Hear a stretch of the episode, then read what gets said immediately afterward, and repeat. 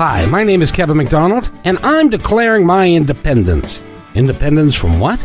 Why, negative thoughts and energy, so of course. it's good. But Chief among them, That's- hate, that's actually- division, and fear. You see, I know that we're all one, and together we can solve any problem, save our planet and each other. Please, join me as we come together as one and choose a better way to be. So now, let's begin with my independence report. You are, and welcome to my. oh, goodness gracious. Welcome to my Independence Report. My name is Kevin McDonald, and we're talking today for the entire hour with.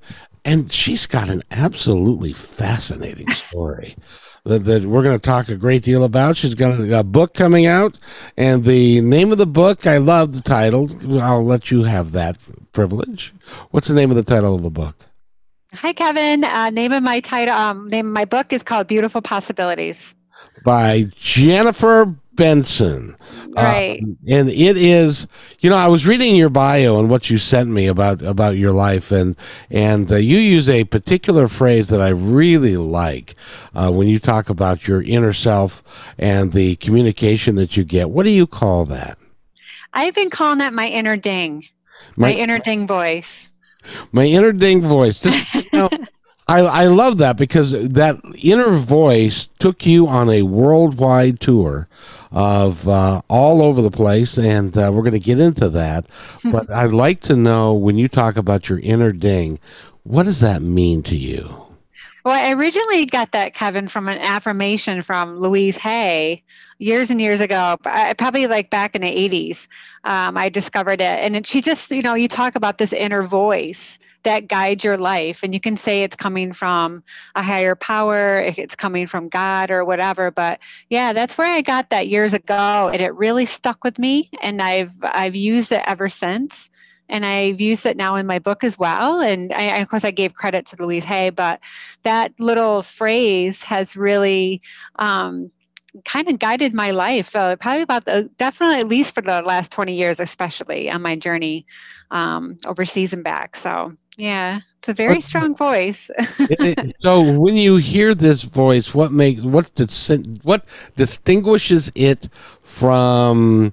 I, I don't know your imagination or something else. What yeah. you notice? Well, Go ahead. Yeah the ding starts with this i was working in upstate new york as a, a, teacher and i had this basically it's like a dissatisfaction with life and i think that's where it starts with that's how it started with me anyway like i was not fulfilled and i was in this college relationship that had been going on for 10 years and i had just started a new teaching job at a different school and it was really stressful and I think it just starts with that, oh, I don't know if I can see myself in the same situation the rest of my life, you know. And I was 30 at the time, and I really had a hard time picturing myself being in that same relationship, teaching in that same school. And I think I just started asking, okay, universe, is this it? And do I need to make a change? And that's kind of how it all started. So I, I would say it starts with a dissatisfaction or just not being fulfilled or a lack of something. And I couldn't even quite put my finger on it really, but that's where I started for me. A lot of people would call that a midlife crisis, but 30 is young for that, don't you think? Yes. yeah. But it's interesting because that led you. Now, first of all, I have to say that, and we're gonna we're gonna detail your story and go through it a little bit. But you have incredible intestinal intestine intestinal. You got a lot of guts. Thanks.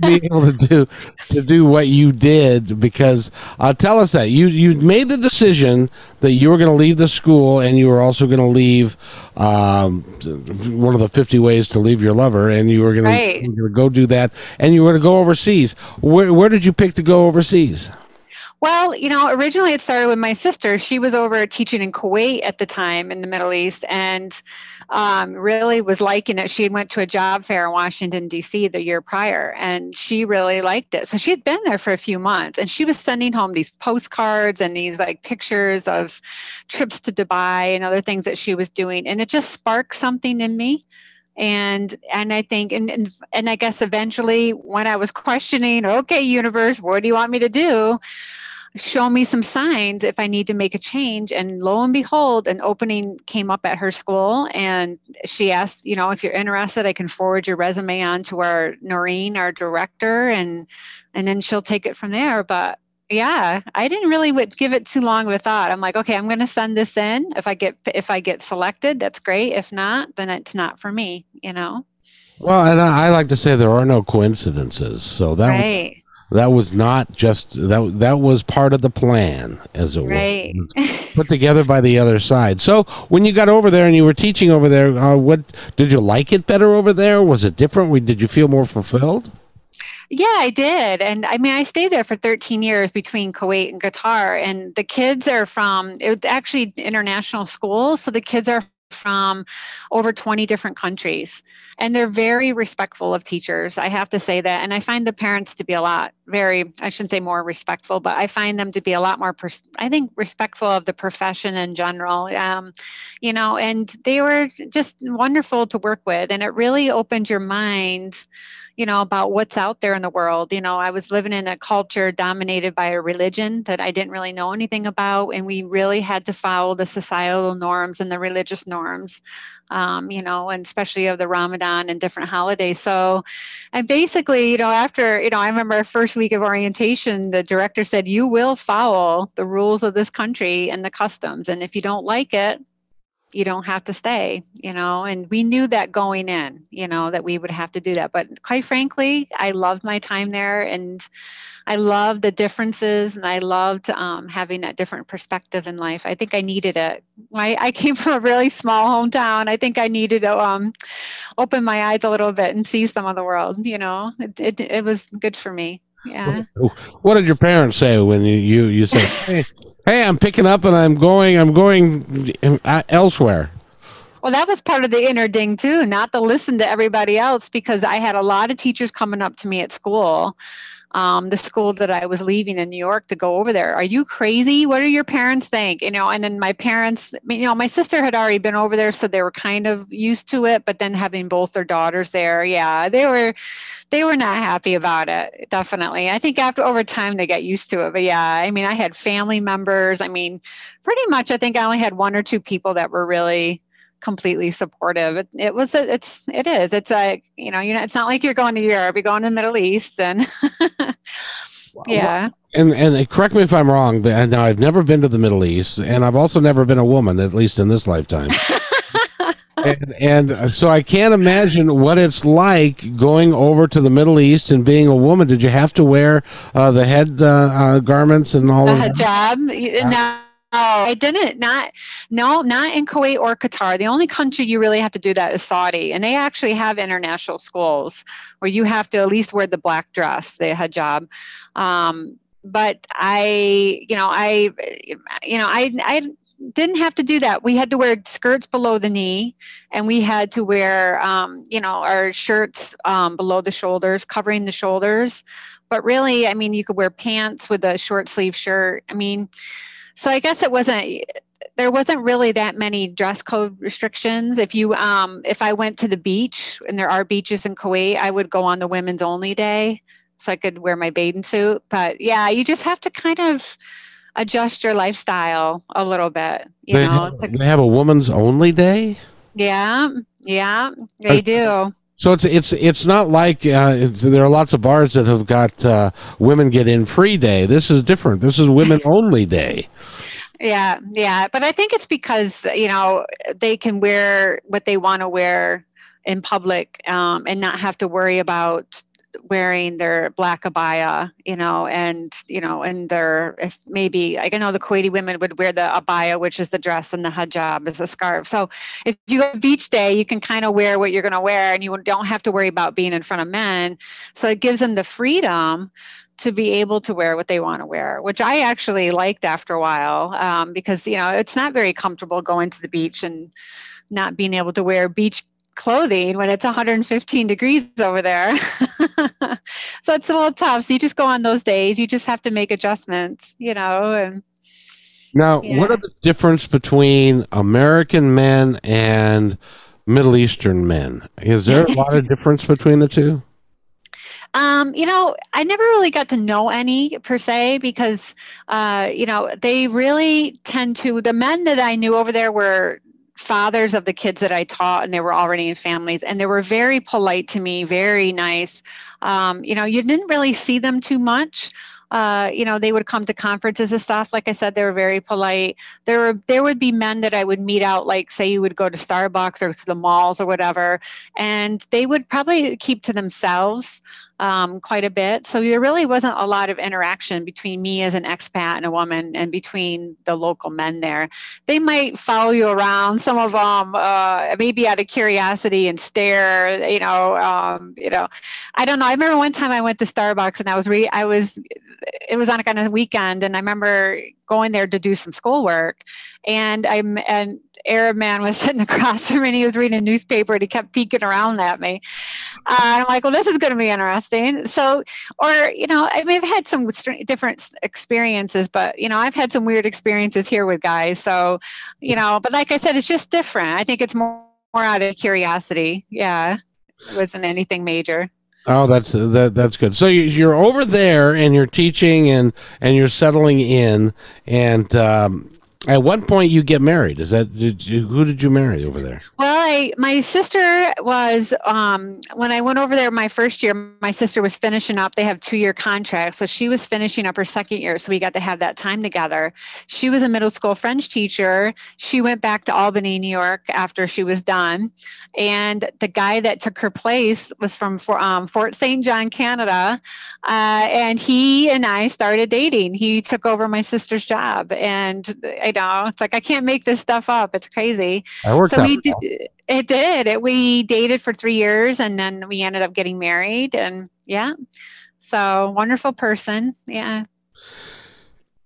In your life, you had a uh, epiphany that sent you by the way we're talking with jennifer benson she's written she's written a book that we're going to talk a little bit more about but there's something that i really wanted to talk to you about and that that is um, um, you go over there, and then at one point in time, you decide, hey, I have an idea. Let's go on vacation. and you end up in Thailand on vacation. And tell us about tell us that story. Yeah, I would love to.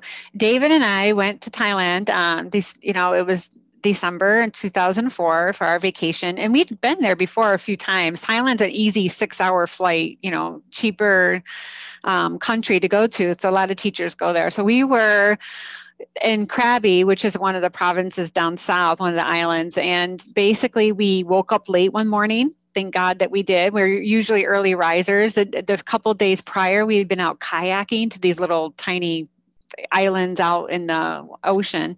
But that particular day, by the grace of God, I guess you could say, we woke up late. We hurried down there to the beach, um, hurried to the beach so we could go kayaking again. And basically, what happened, we were um, having breakfast. The waves started rolling back out into the water, like receding out and david went over to talk to some somebody at the dive shop on the beach so i was sitting there by myself and i'm like something's not right and then you know i could sense that i'm like is there a beached animal? Like uh, did something happen? Is somebody hurt?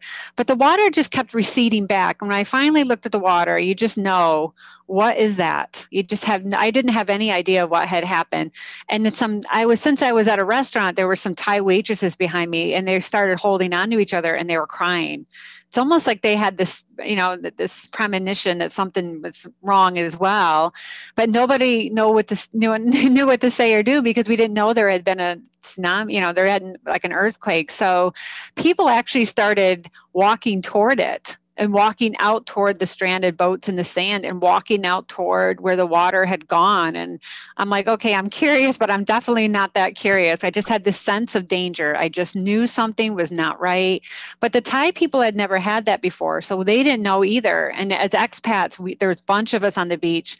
We're we're all standing there looking at, and I have pictures of it on my website, standing there just looking at this finally this dive instructor came out what happened is the water receded out and then the first wave out of three came gushing toward us. And then we kind of figured something was not right. And then the, a dive instructor was the only one that knew what it was. She came out of her shop and happened to see it. Thank God she did. And she said to run, run, get out of here. It's a tsunami. You got to get out of here now.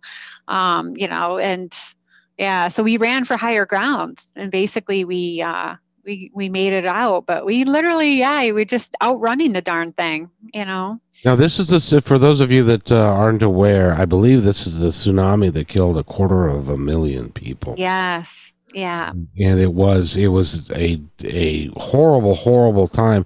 And and, and you're right is for those that that are on the beach and the water unexpectedly starts to recede and goes back into the ocean um, and there's dry land there don't stay there uh, because that's right. army that's about ready to to come in. So you you you went into uh, into higher ground. Were you able to get there before uh, um, the waters caught up to you?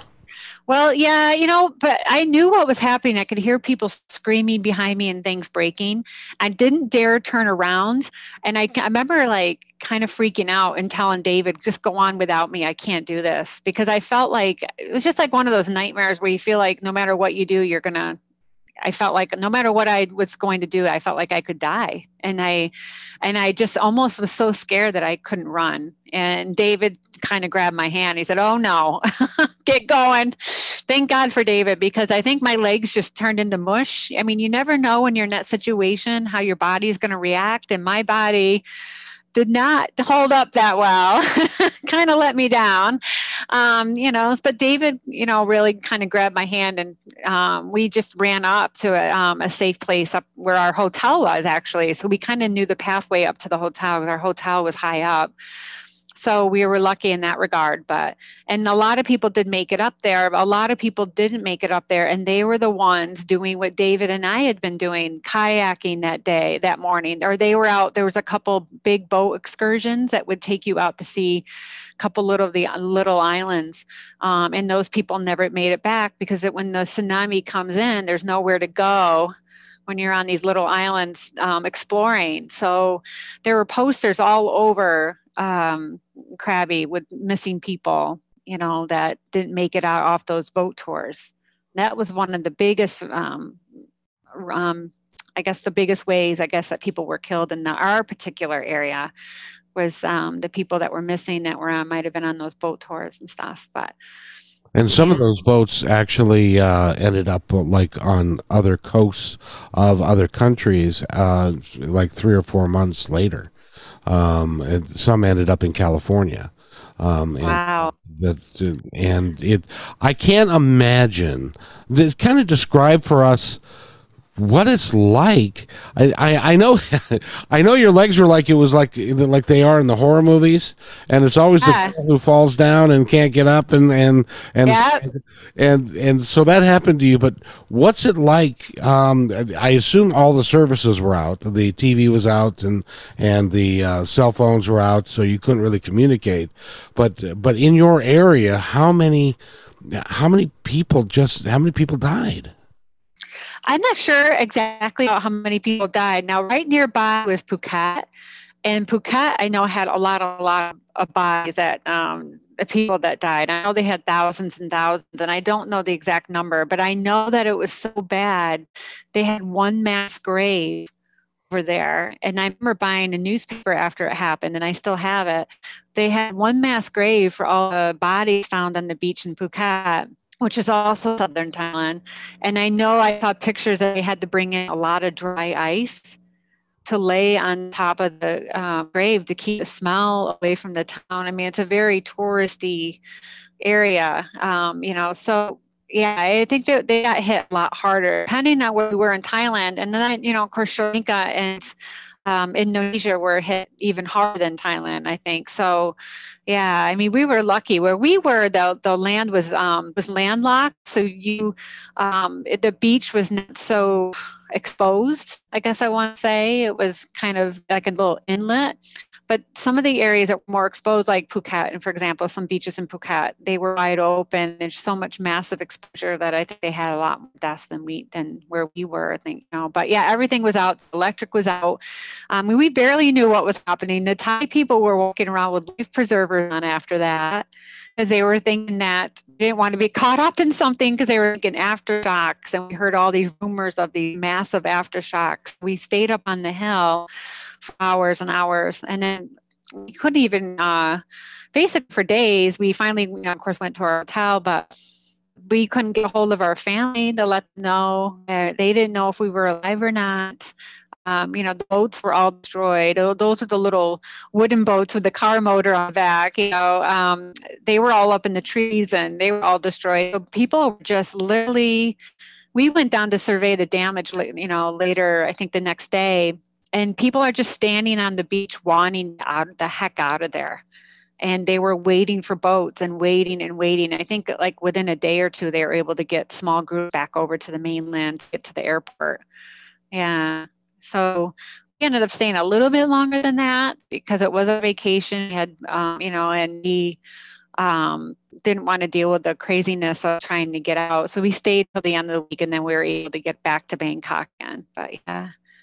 Wow, that now that's a story of a lifetime. It's not a story, a good story by any means, but it's one of the. So, so at what point in all of this did your inner ding say, "Get the hell out of here"? Yeah. well, I think it was when the the dive instructor came out and I saw the look on her face. I think it finally, of course, then she said it out. Um, you know, and I think, you know, and then part of two, it was not only that, like I knew I had to run to get to safety, there was a part of me that was questioning even a little bit at the time. I'd been overseas for a couple years and I was thinking, oh my gosh, this way of living could be crazy. Am I am I sure I want to keep doing this? So yeah, the inner ding voice just kind of just keeps popping in all the time. You know, um, you know, I I thought I was only going to go over there for a couple years and no, and then yeah, the and then yeah, we finally went to Bangkok, but you know, and the inner ding voice kicked in again. Um, and in a way, it was like I needed to protect myself. I stayed in the hotel, and it was time to go back to Kuwait. I didn't like to go out too much. I think it was a little bit of aftershock trauma type thing that went on. So, yeah, I mean, yeah, we were just it was just crazy, you know. But. Did you guys or anybody else that you knew? Did, were there people that that that that disappeared that you knew that never came back? Well, you know, we had a friend, we didn't have anything like that, but we had a friend that was in Sri Lanka and, you know, that little island down below India. And he was in the um, second story. Um, and they got hit a lot harder than we did. He would, he told, he wrote us days later and asked if we were okay. And David was asking him. He said, no joke. He goes, I was sleeping. I woke up and I had water on the floor of my hotel room. And he goes, and I was on the second floor. Oh wow. Yeah. And they had a they had a boat there, luckily were able to get him out, but I think they woke him up and got him out. But yeah, it was it came in so fast. It wasn't like, oh, uh, you know, he didn't even know about it. He slept in late. The tsunami happened like eight in the morning. So you know, this guy was a late sleeper and he's like, I woke up and yeah, my things are floating in my room. so yeah. oh my God. A hell of a dream right there. Yeah. You know, so so that now did that in how did that affect you and affect your life overall? Well, you know, I get you look back on those things in your life. We had a little bit of the survivor's guilt you know like uh, we went back to kuwait and we were actually on a tv show in kuwait. One of david's stu- david taught high school math. One of his students fathers of course owned a tv show in kuwait. And we went on there and he asked us about survivor's guilt. And you know and i didn't really think about it until then. I, I hadn't really heard of it because i was never really in disaster like that before. But i had that. I had a little bit of the survivor's guilt. Like why did i live not you know you, think about why was i meant to live? What was my you know what was the purpose of that? And well one of the biggest things i realized is that okay after something like that i'm pretty sure that i can handle anything life throws at me you know and it made me quite strong in that regard. I'm like okay if i can handle this which i did and david did i think we can handle just about anything that comes along our way. You know, it's not, I think it just shows you how resilient you are and you can get over it. And we've gone back to Thailand many times since then. I didn't think I'd ever go back because I was so scared from it, but and that's another way of healing is like you, you don't these type of things you just don't you don't they don't keep you down you know you have this survivor spirit we all have it and and you know it makes you stronger you're like okay i got through that wow that was awesome i'm glad i got through it you know that's awesome that i survived i mean but Oh yeah. yeah. Well, it was quite a quite an, an episode for you, and so you went back to teaching, and you. How long did you stay in Kuwait from there? Well, I stayed six more years. I was there for eight years total. And eventually, you know, teachers tend not to stay in Kuwait too long. The salary is not quite as high as some of the other countries. And, you know, and teachers always dream of, you know, the next best, greatest thing. So a lot of them want to go to China, Japan, uh, you know, uh, I'm trying to think of some other places, um, Singapore, Europe. You know, it's kind of a it was a stepping point, you know, for a lot of teachers. And they're like, okay, I'm done my two years. I'm getting out of here. Where Dave and I actually stayed eight. We enjoyed our time there and stuff. So, um, and then we, it was time to move on. I think we had been there long enough and we ended up transferring down into Qatar. And I worked at a military boys' school there for my first year. And it was basically a boy, a, a a school. I call it a naughty boy school. I shouldn't call it that, but it's a place where parents go to send their boys to kind of get them sorted out a little bit. so that was in grade six through six through 12. And it was, like I said, they, they stayed there during the week, um, run like a military type school, and then they would go home on the weekend. But yeah. Oh, wow. So, so when did the uh, uh, uh, ding come back that decided that it was time for you to come home? It's a good question. well, I know like we that first year that school was really tough. The boys were a little bit challenging for me and being a woman in Qatar I found at times was even harder than I found it to be in Kuwait. Kuwait's been established a lot longer and it seemed like there was just more um, I don't know, the, the attitude toward women was a little bit more relaxed. Where in Qatar, I found it a little bit more traditional and I don't know. I think, you know, the boys were a challenge to teach, and I had a couple bad experiences there. And one time I was out running and I wore complete covered up pants, sweatpants, you know, shirt, long sleeve shirt. And I was on my way back. We had a compound with a gate. Excuse me and some boys started they saw me on their bicycles. They're older boys in their teens and i saw them and i'm like oh this is going to be trouble. And i've never had this happen my whole time in the middle east but they chased after me and luckily, I got back to my compound and I'm banging on the big door. They're like one story high, these big doors to get into where I live. And the guard wasn't there. I think he was in the bathroom. I'm like, oh my gosh. So I'm banging and banging and banging on these doors. And they caught up with me and they were calling me kind of some nasty little names and some grabbing at me and and you know and it was I was not one of my best days there and the guy finally came in and opened the door and i got in there but i think you have a little bit of these moments. Um, and you know i think a week later it was my 40th birthday and i was sitting in an indian restaurant over there and i'm like all right i'm turning 40 now's the time. Do i want to keep doing this or not? Do i want to keep staying overseas? You know um, you know now i'm married to david. I kind of felt a little stuck um, I felt like David wanted to be here overseas forever, make a career out of it.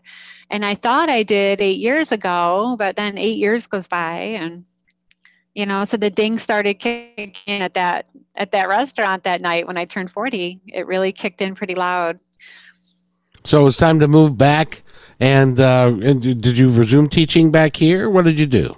Well, I actually stayed in Qatar four more years first because I really wanted to make sure it wasn't just that one incident of getting grabbed or it wasn't just my 40th birthday like you know i wanted to make sure so i stayed four more years. And and it was it was hard. Um, it was just obviously it was very clear to me that i need to move home and i finally made that decision to come home. And unfortunately david wanted to stay overseas and i wanted to come home.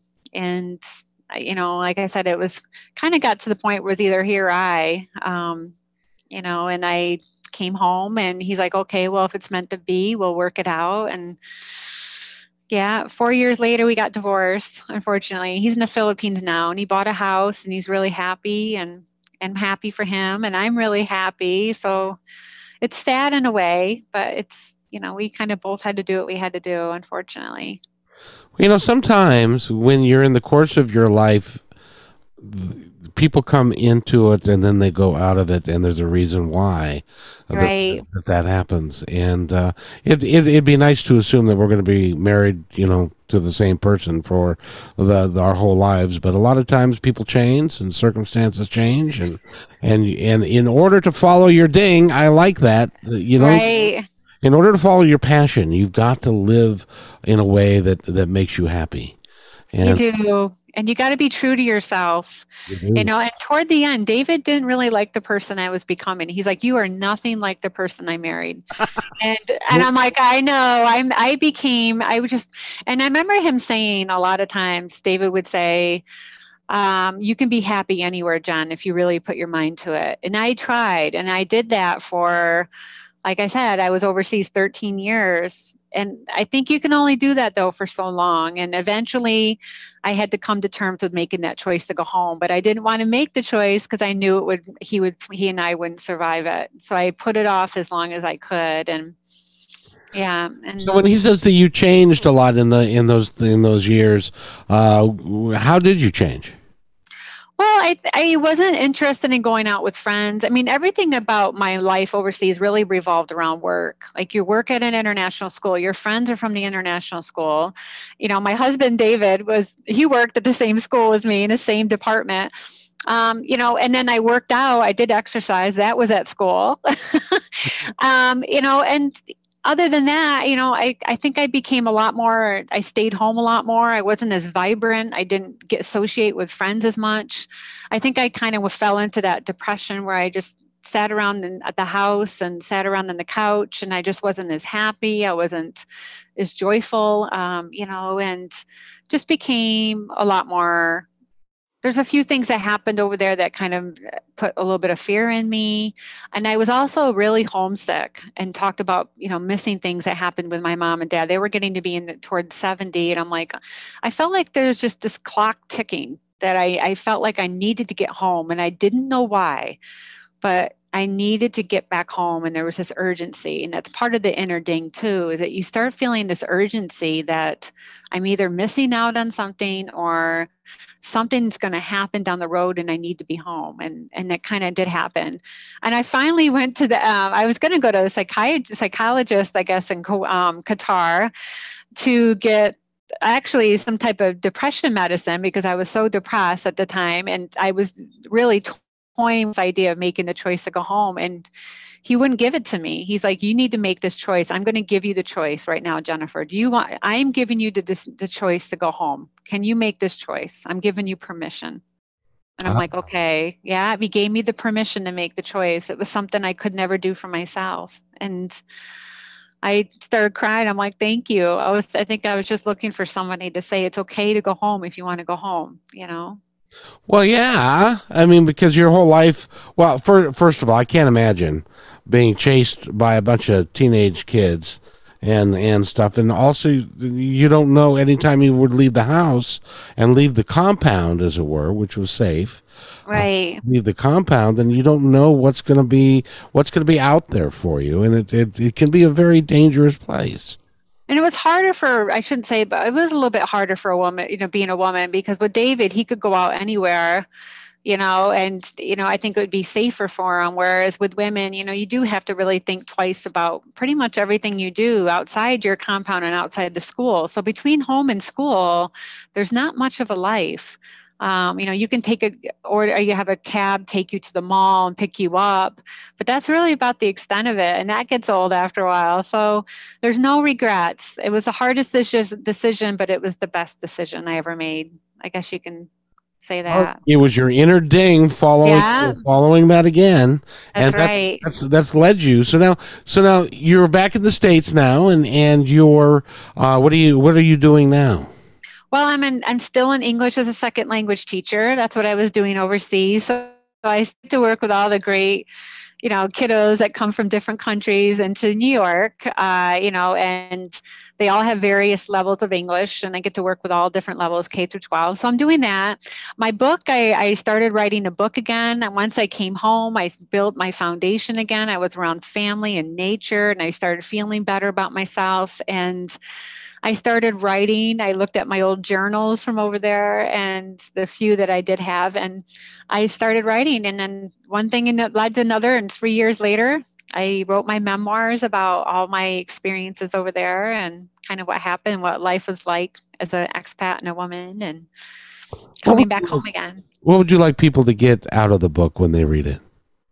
I think the biggest thing about it, you know, a book always has like an arc, you know, like a beginning, a middle, and an end. And I think my biggest thing is I want people to know to to eh, listen to that inner ding voice be, and also another thing you know my book is about how i made that decision to go overseas what life was like for 13 years and how i made that big decision to come home you know and i was like 45 at the time but you know, the funny thing about life, I think that I want people to know as well is that sometimes life has such bigger plans for us than what we have. Like I never would have thought I would go to the Middle East. Not in my college years, not in my 20s. I that never was a plan. I thought I was going to get married. My father always harped on me, you're going to get find your guy in college, you're going to get married, you're going to have kids, you're going to have a nice house. It just never happened for me. And it was okay, and I'm glad it didn't happen and it didn't work out with that first boyfriend there because um, the universe had these huge different plans for me and i'm so glad i listened to that ding and took the leap looked for the signs that it was yes i was meant to go. And the same thing happened again when i was ready to come back home again. I think listening to the inner voice finding times that during the day that are quiet where you can hear it and look for the green lights ask for the signs and look for the green lights look for things lining up. And also you'll know that you know i think it's right when you're excited about it and it's something that drives your curiosity and you know like take a chance look for the signs and take the leap you know? You know there's some people that are that are real happy in in um in in in the picket fence and the house and the two kids and the and the dog and the cat and and the husband yeah and to live their whole life that way. But for somebody like I'm, I'm, I'm still the school is still out on whether or not that's the best way to approach life, uh, because we're here for such a short time, and we have the opportunity to learn so much and to do so much and to experience so much. Um, you, I, looking back on it, would you change anything? I wouldn't. I know, and sometimes we, we want to know how life is going to turn out. Oh my God, I can't take this risk because I, I need to know how it's all going to play out, steps A through Z. And you don't need to know that. The only thing that I that I knew was that I was going to take two years and go abroad. I even had a, a leave from my school. If it didn't work out, they were going to take me back. And I didn't have to have it all played out. But if I had known up front that, you know, that I would meet David and I would get divorced and I had to deal with tough decisions down the road, I might not have gone you know? So it's like it's good that you don't know. It's good that you don't have it all figured out because you only have to worry about like this moment you know? And yeah and the white picket fence and the house and everything it just wasn't in the cards for me this lifetime around. I always say in all my past lives i raised a bunch of kids and i think this time i only wanted to teach them that's what i always tell people.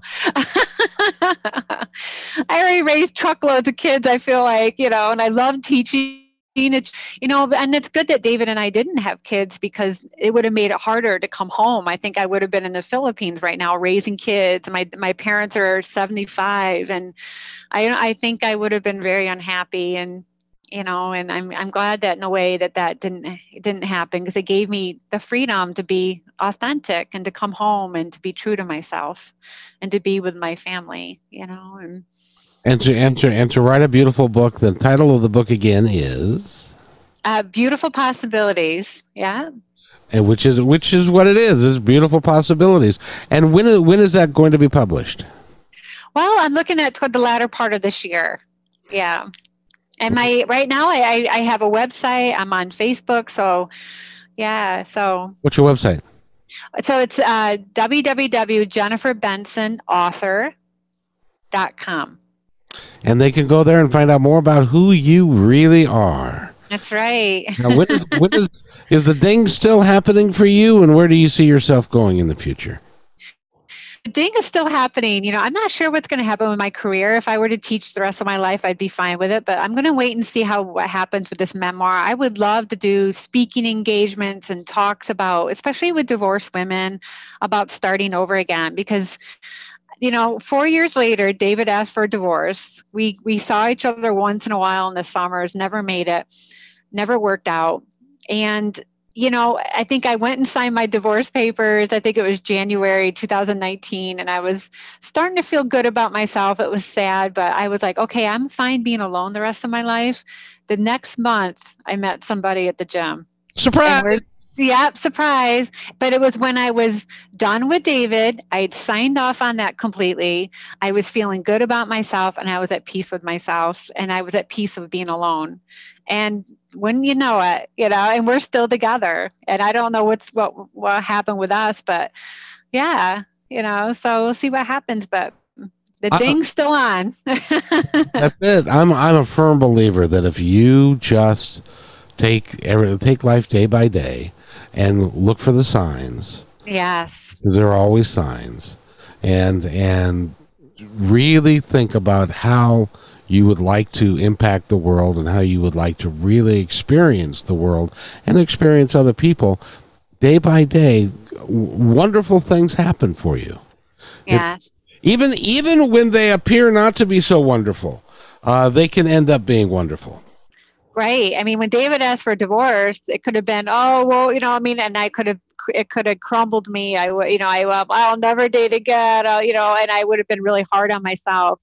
And as it was, I had some guilt about leaving, you know, him over there. But, but I had been working on myself every day, like you said. You take it day by day, and I was at a place where, all right, I'm I'm lonely at times, but I'm alone and I'm okay, and I actually enjoy it um, you know, and I had my family, I had my nature, I had my writing, I had a great job. I had a lot of, I had, I still have so many wonderful things in my life with or without a guy, you know, and luckily the guy that I'm dating now, he's, he's the same way. He's, we're a part of each other's life, but we're not the whole thing. You know, we have our hobbies, we, you know, we do things together. And so it's nice, you know. One one of the things that I think is important to share is it's, it's, um, you cannot let somebody else define you. No. You have to define yourself and who you are. Yes. And and what you want to do. And I I want to thank you for being on this podcast because this is uh 2021 my podcast is changing. It is it's uh, changing and it's growing exponentially in, in really unique ways, and it's all by design of somebody else. I'm just putting it out there and having people like you on and uh, and other folks, but um, it's it's it's it's growing and and and people are. The, the people are resonating with the message that uh, we need to get rid of hate, division, and fear. I love it. I think it's wonderful. And if we can do that, and we can recognize that we're all one and yeah. we're all together and we're all in this together then we can we can start to make the changes that we're going to have to make if we as as a human race are going to make it. Yes definitely. That was one thing i saw when i was in the middle east that we're all the same really. Even though we have different tastes and different preferences we all want the same things you know and there's more than one way to do something. There's more than one way to you know to practice a religion there's more than one way to you know live in different you know your housing the way you dress the way i mean it's all different ways but we all we all want the same things you know? And that's what really opened my eyes over there especially with the kids and the way they i learned a lot from them so i'm so glad i came home with that different perspective. Yeah. Well, you've learned so much, and and uh, I suspect that over time, you're going to become a teacher you already are a teacher, but you're going to become a teacher of life. More, oh, I love it. More so than a, than an English teacher. I mean, I could t- learn. I could benefit by taking English, uh, which could be my second language. But I would. Be, but but I no, I, I really think that you're going to be a teacher of life because you've experienced a lot, and uh, um, you've got a great smile on your face. You're, oh, thank you. you every day and uh, it's it's great. Even though uh, the, this podcast has had its uh, technical challenges with, it, but it's you've it's cleared cleared up nicely now, and it, it's uh, it's great. It's and um, as I like to say before we go, is there anything else that you'd like to tell the audience? Something from your heart. Oh, I just think I believe in you. I believe that you can do anything that you really want to do. Just ask for some signs, ask for some guidance, and know that you can do it. And just, you know, allow allow yourself to be led. You know, and and uh, and you'll get there. You know, I think, and and truly, truly, find ways to love yourself every day because you're worth it, and we all are. You know, oh, it starts with that. You know. That is so cool. That is so yeah. Cool. I'm glad you said that because um, I, I started this podcast a year and a half ago. I, I did this. I did a show called Positive Talk years ago, and then uh, um, I was working and I had to work because I couldn't. I needed to, you know, like I don't know, eat, and uh, so I, I, I was a metro bus driver. So I drove buses around for eleven years. Oh but my my goal has always been my passion has always been doing exactly this talking to people like you.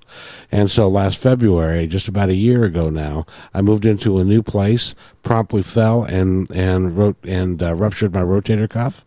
And oh no. had to have surgery on that. And then while i was healing from that my son got a puppy. And so I was babysitting the puppy, and the puppy got tangled up with my feet, and I fell over, and uh, and, and ripped up my other arm. Oh my god! so I, am oh. lying there on the floor, going, and I became the epitome of I've fallen and I can't get up. Yeah, because I couldn't get up. oh, that's terrible. It's too but, bad. But the the the reality is, is that the universe said okay, he's going to continue to work unless we do this for him. So we're going to make it so he can't work anymore so that I can do what I'm called to do, which is this. I'm, I'm glad it worked out. I really am. I think it's wonderful. I it, really do. It is great fun having you here, and uh, and I applaud you, and I applaud your spirit. It's it's it really is apparent that you understand who you are and where you're going, and you're allowing the universe to take you so that you can do what you need to do. Yeah, always on to bigger and better things. I think that's what the universe does for us. I do. If, it has our back. It it does, and if we could if we could all recognize that, then life would be a completely different place for all of us. I know. So we've been we've been talking with uh, uh, Jennifer Benson, and give us your website again. Yeah, um, hello, everybody. I um, love for you to look at my website if you'd like. It's www.jenniferbenson, B E N S O N, author.com. And the same thing for my Facebook, John, Jennifer Benson, author. Yeah. It's awesome. Will you come back? I would love to anytime. I would love to come back, talk more ding stuff. we're happy for our ding. So yeah, I really am. it's, it's, great fun talking to you. I, I just uh, you, you, you people like you fill my soul. Oh, I'm so glad. I likewise. I'm so honored to be on here, and thank you for picking me. I'm really glad. Thank you. You, I didn't do it. The universe did. It's true. thank you, universe. so I, again, I want to thank you very much for being here, and and it's it's just it's just been a joy, and and this podcast will go up on YouTube and um, My Independence Report, and it will get played because you're you're such a dynamic soul.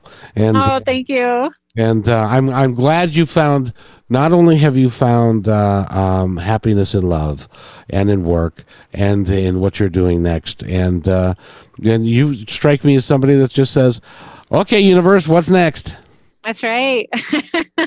I, the universe has my back. I finally figured it out. I just turned 50 this year, so I, after 50 years, I finally figured that out. So it's a good feeling it takes time sometimes, but yeah. we get it together.